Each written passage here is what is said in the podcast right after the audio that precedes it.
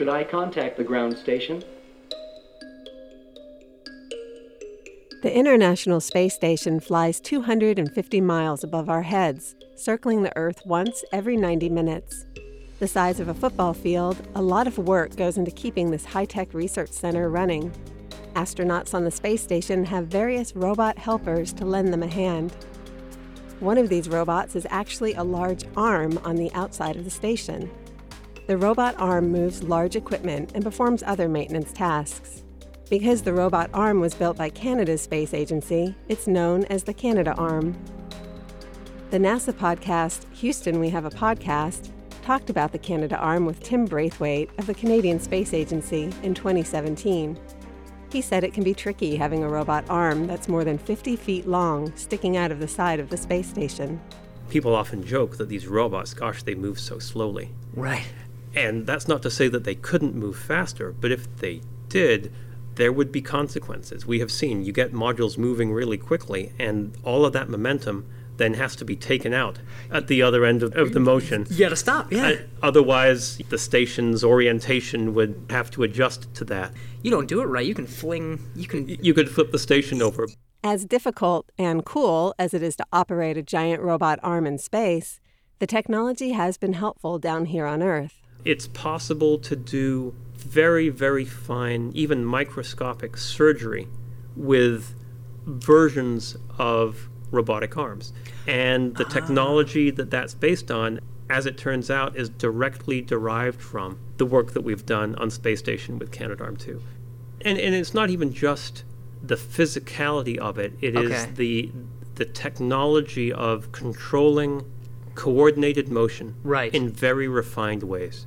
Because, you know, we humans, if you reduce everything to a small enough scale, it's actually difficult to control things that precisely. But the mm-hmm. robot, if you gear everything down, the robot can really help you with that. Oh, yeah. So, you know, if your hands may not tremble, but when you're at the micron level, your hand's really trembling and you're not even aware of it. Yeah. But that's the level of control that they're able to provide with these microscopic brain surgery robots. And that's really helping people, and that's exciting.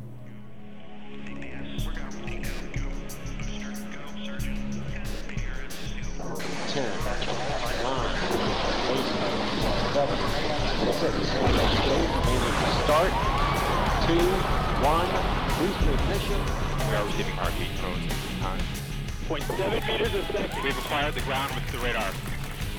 We are wheels down on Mars. Oh my god. This is amazing. We're on a Mission, a podcast of NASA's Jet Propulsion Laboratory in Pasadena, California. I'm Leslie Mullen. This season is all about the InSight mission to Mars. Like the International Space Station, the InSight lander has a robotic arm. The robot arm is also tricky to use, and as we'll hear later, it's led to joint benefits for folks back here on Earth. But today's story is not just about InSight's robot arm. It's also about the person in charge of building it. My name is Ashitey Trebi Ollennu, and I'm the Instrument Deployment Systems Lead on Insight. InSight's robotic arm is called the Instrument Deployment System because its job is to take scientific instruments off of the InSight lander and put them on the ground. There are also cameras on the arm to help it see what it's doing. Having this arm perform its task correctly is crucial because if the instruments aren't placed on the ground, InSight won't be able to achieve its mission. The goal of Insight is to understand how terrestrial planets are formed. To understand how terrestrial planets are formed, you have to go and look deep beneath the surface. You have to look at the core of the planet. When I talk to kids, they say, Wow, you guys are going to dig all the way to the core? And I said, No, we, we- we're just going to do an old fashioned medical checkup, right? You go to your doctor, they have the uh, stethoscope, they put it around your chest or your back or your lungs, and then they read your pulses. And then what do they do? They take your temperature. So Insight is going to do that. Insight is going to take the heartbeat of Mars. So for the doctor to be able to do that, the doctor obviously need a hand to grab his stethoscope or his thermometer. The doctor need eyes to know where to place it. And this is what the instrument deployment system is. The instrument deployment system on Insight is the hand of the doctor, the arm of the doctor, the fingers of the doctor, and the eyes of the doctor.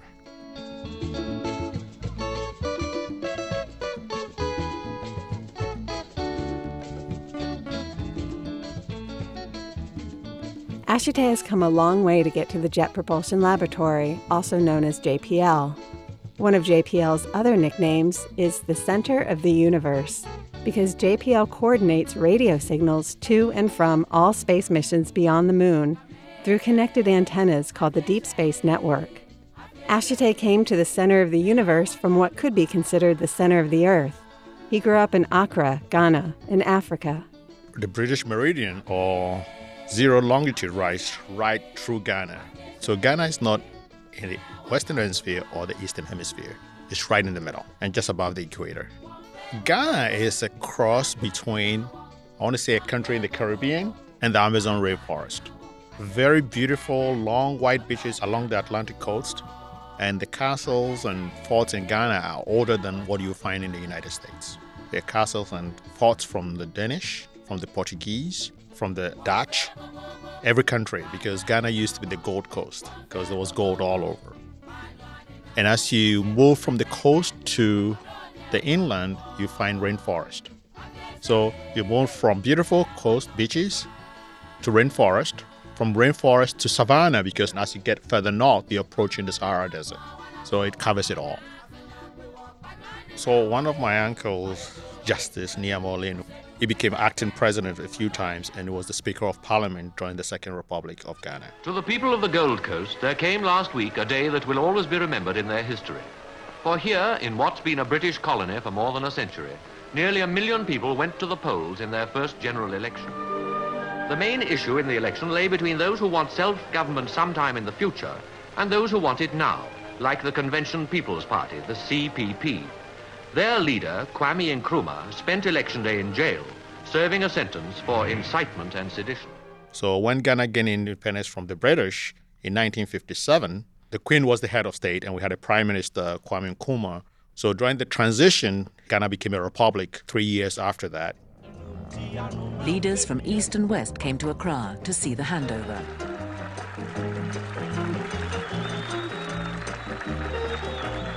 Vice President Nixon represented the United States. He arrived with a delegation that included civil rights leader Martin Luther King. A new order is coming into being and an old order is passing away. It seems to me that uh, this is fit testimony to the fact that eventually the forces of justice triumph in the universe and somehow the universe itself is on the side of freedom uh, and justice. Kwame Nkrumah became the president. And during those times, we had the Cold War, you had the East West struggle, and the government at that time was leaning a little bit east. And there was the first coup d'etat in Africa to overthrow the government to replace the military government. The Redeemer, the Savior, is now the fallen idol. Newspaper headlines report the spectacular overthrow of Kwame Nkrumah, and jubilant crowds celebrate his downfall in the streets of Accra. And then subsequently, there were elections for the Second Republic, and um, my uncle's party won, and my uncle became the Speaker of Parliament for a while. Then he became acting president during the absence of the president a few times. He was a very well known justice. If you go into the history of Ghana laws, most cases will cite his cases. Or if you go to law school in Ghana, you see a lot of cases that is based on precedents of what he's done. So he's very prominent in that sense. When I was a teenager, I spent a lot of time with my uncle. He had already retired by then, but he was writing. He wrote a lot of the laws of the country in terms of uh, inheritance. So he changed the inheritance laws so that female could inherit from their parents. Before, females were banned from inheriting from their parents. I was brought up in a family that took civic responsibility very seriously. We would volunteer to do things, just help other people in need. We had a volunteer organization. My dad was an economist, my mom was a teacher. My dad formed associations to help towns to mobilize themselves to be able to solve their own problems. Everybody in my family leaned a lot more towards the art and law, and I leaned more towards engineering. So I kind of a standout. When I was growing up, our house was very close to the international airport, so I always saw planes coming in and out, and I was always fascinated by them. So I usually knew the schedule of all the planes, right? So the, back then we had British Caledonia and now British Airways. And I knew Pan Am, when Pan Am was going to land, when it was going to take off. I just memorized all the different schedule for the planes and I could tell the different type of planes.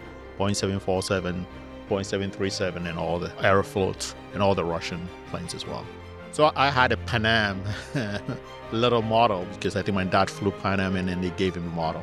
I always wanted to go to England to, to do my aerospace degree. When I was in secondary school, probably about uh, 12 to 14 years old, I used to write to British Aerospace and they sent me posters of the Harrier. I was very fascinated by the Harrier aircraft. That's an aircraft that could take off vertically and lands vertically. It's one of the cool British inventions. So I got a lot of posters of it in my bedroom and I used to read about it. I used to write.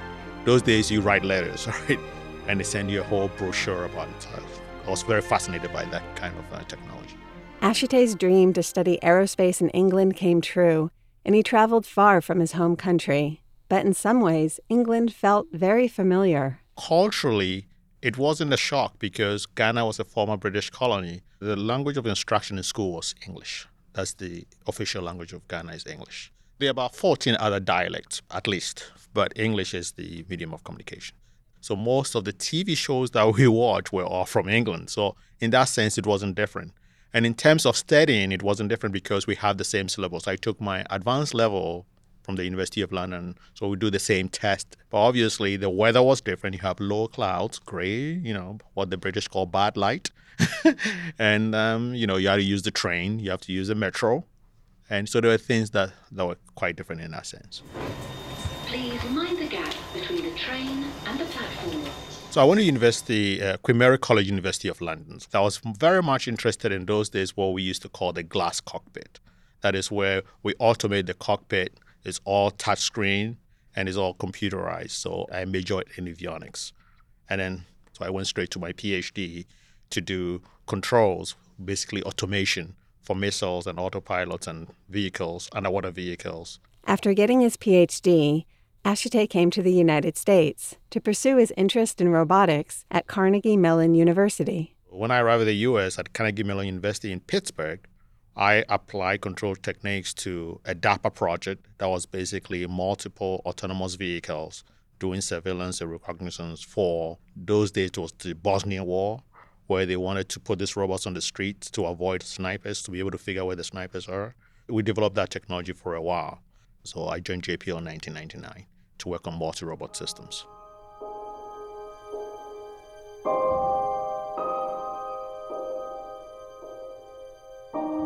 So I've always been interested in space. When I was a kid, I always been fascinated by the moon. So I, I, usually stand on my porch and look at the different phases of the moon throughout the year. And I, I was fortunate that I live very close to the center of Accra, where we have most of the um, embassies, like the U.S. Embassy and the British Consulate and uh, things like that. And they usually have a weekly newsreel that you can go in and, and watch the news from the, the Voice of America or from the BBC. So I saw a little bit about the moon landings and documentaries. Good evening. The first men on the moon lifted off on the first stage of their journey home an hour and six minutes ago. The Stars and Stripes flies proudly now over the Sea of Tranquility. A new chapter in human history has opened. The race for the moon is over. Man's probe into the universe has begun. JPL and NASA were interested in what they call precursor missions. So these are missions to Mars where we'll send robots to build infrastructure for humans because the human time is very precious, right? So when they get there, they want them to start doing exploration and collecting rocks and doing all that stuff. They don't want them to build an infrastructure. So I joined JPL and I worked with a team of people and we started doing robots, you know, transporting very long loads. So you have a payload about two to three meters and you have very small robots. You want them to pick them up and transport them to the deployment site. So we did a lot of this test and we're very, very successful at it. Then obviously NASA goes through transitions and then um, precursor mission kind of fell off the rail. Although his first NASA project didn't work out, over the years, Ashitey has been able to send his robots to Mars four times. One of the missions he worked on, the Mars Phoenix lander, also had a robot arm. The arm had a big scoop at the end of it to dig into the soil near the Martian North Pole and then transfer that soil to instruments on the lander for testing. Ashitey was part of the team operating the arm. We're going to do experimentation to dig and look at icy soil materials and then try to figure uh, the soil composition. We're very fortunate to be one of five people to be able to dig ice on the planet. You know, we call ourselves the grave diggers on Mars. So it was an exciting mission because the lander was going to die because we only had a year because winter was coming in, right? So it was a race against time. So we landed and we had to work very fast. We had a, a lot of excitement because we know from orbital data that if we dig five centimeters, we're going to see ice. And below and behold, we could see the icy material. It was a lot of fun and it was really exciting. A lot of discovery, a lot of challenges. You know, as you know, with planetary exploration, not everything works. So we had challenges with our instrument, but we were able to persevere and fight it to the very end. Many parts for InSight are the same as for Phoenix, but the arm for InSight actually comes from a mission called Mars Surveyor 2001, also known as Mars 01. Mars 01 was cancelled, and they had a flight robotic arm sitting in the warehouse. I think of the arm as a, a pre-used car, but not that used. but the challenge here is that Mars 01 was built on the NASA philosophy of faster, better, cheaper. So that means you skipped a few steps to make things a little bit faster and to make things a little bit cheaper. And InSight is working in the new regime where we're more rigorous in our processes. So the challenge is how do you take something from a different era and make it compliant to the current system? So there are a few things we've changed on the arm for InSight. So first of all, the links of the arm, which are the upper arm and forearm tubes, we've replaced them with um, titanium. They used to be composite. We've also kind of taken the actuators and cleaned them up and re-lubricate them. We've replaced the camera. We've put in a new scoop, and then we've put in the most important thing, a grapple. The robot arm for Mars 01 had been designed to pick up a little toaster oven sized rover off the lander and place it on the ground. InSight's robot arm has a similar task. It will pick up three scientific instruments off the lander and place them on the ground. Despite the seeming simplicity of this task, robots actually aren't that good at picking things up. In fact, developing a robot hand has been one of the biggest challenges in robotics. Robotic designers have made hands in different ways, from more human looking hands with a palm and fingers to grippers that look like various tools. In the 2017 Amazon Robotics Challenge, robots had to sort items like bottles, toys, and sponges and place them in boxes. The winning team had a hand resembling the Claw Crane arcade game. The hand on the end of InSight's arm, called the grapple, also resembles a claw crane.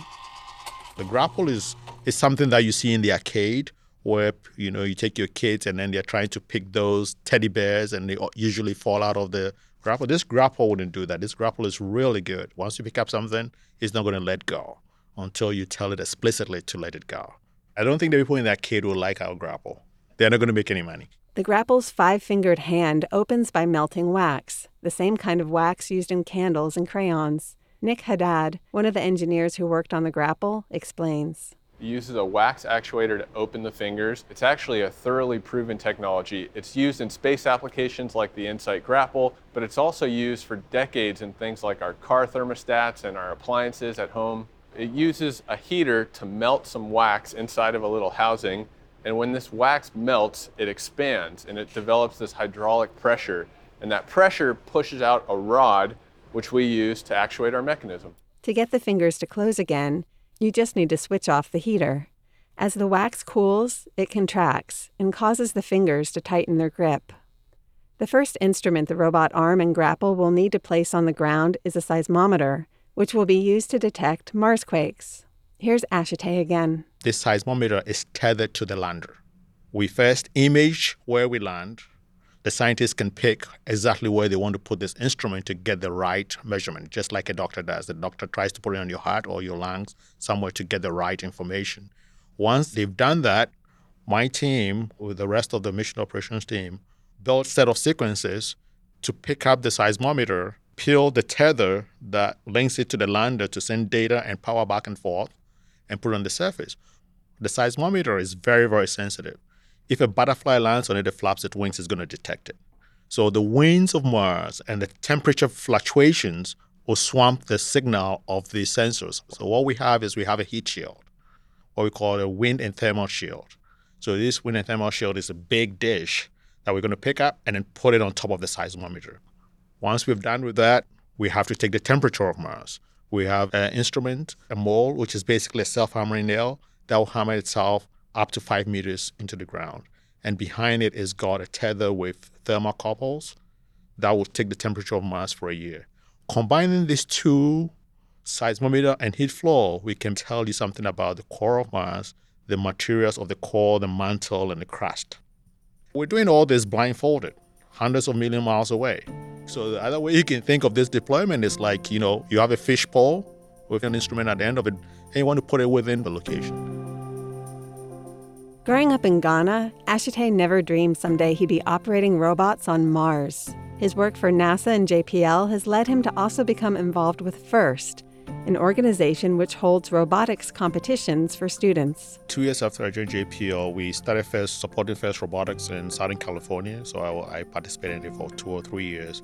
And I could see how that was kind of helpful to middle school and high school kids. So I took the same concept and I went to Ghana and I formed the Ghana Robotics Academy Foundation with the help of the State Department and the uh, US Embassy in Ghana. And it's based on FIRST. And the goal there is to connect science theory to practice.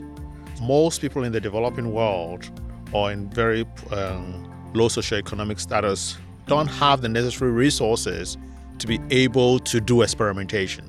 They see science as very remote. They don't see it in their everyday life.